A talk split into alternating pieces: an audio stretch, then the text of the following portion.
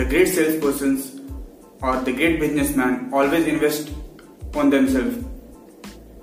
The best investment that one can make is on himself or herself, because you are the precious assets. You are the precious assets of any time. If you invest on any other product or services, then that may not be as valuable as you are investing in yourself. Because when you invest on your mind, then the worth of your mind increases exponentially.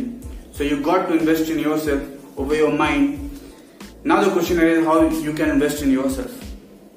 You should go or purchase audio, audio C D, video, or the taking the training sessions from great leaders like Grant Cardone, Tony Robbins, Dan Lok, and all the great leaders. You can take the training session, and the value and the worth they will be providing with is huge.